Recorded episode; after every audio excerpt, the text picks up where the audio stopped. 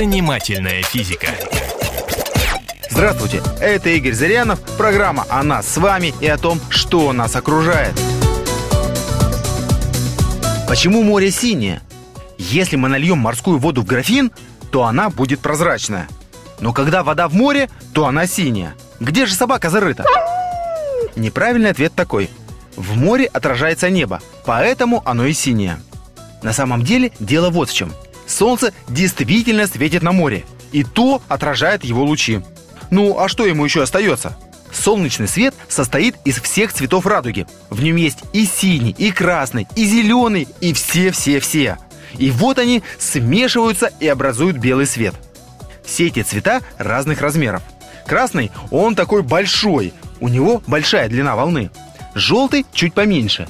Синий самый маленький, у него самая маленькая длина волны. Так вот, большой красный цвет просто берет и тонет в море. А вместе с ним тонут и желтый, и зеленый, и практически все остальные цвета. Только вот короткий синий не тонет, а берет и отражается, и попадает к нам в глаза. С графином такой фокус не проходит. Там слишком мало воды, и она просто не успевает поглотить все цвета. По этой же причине около водоемов очень быстро загораешь.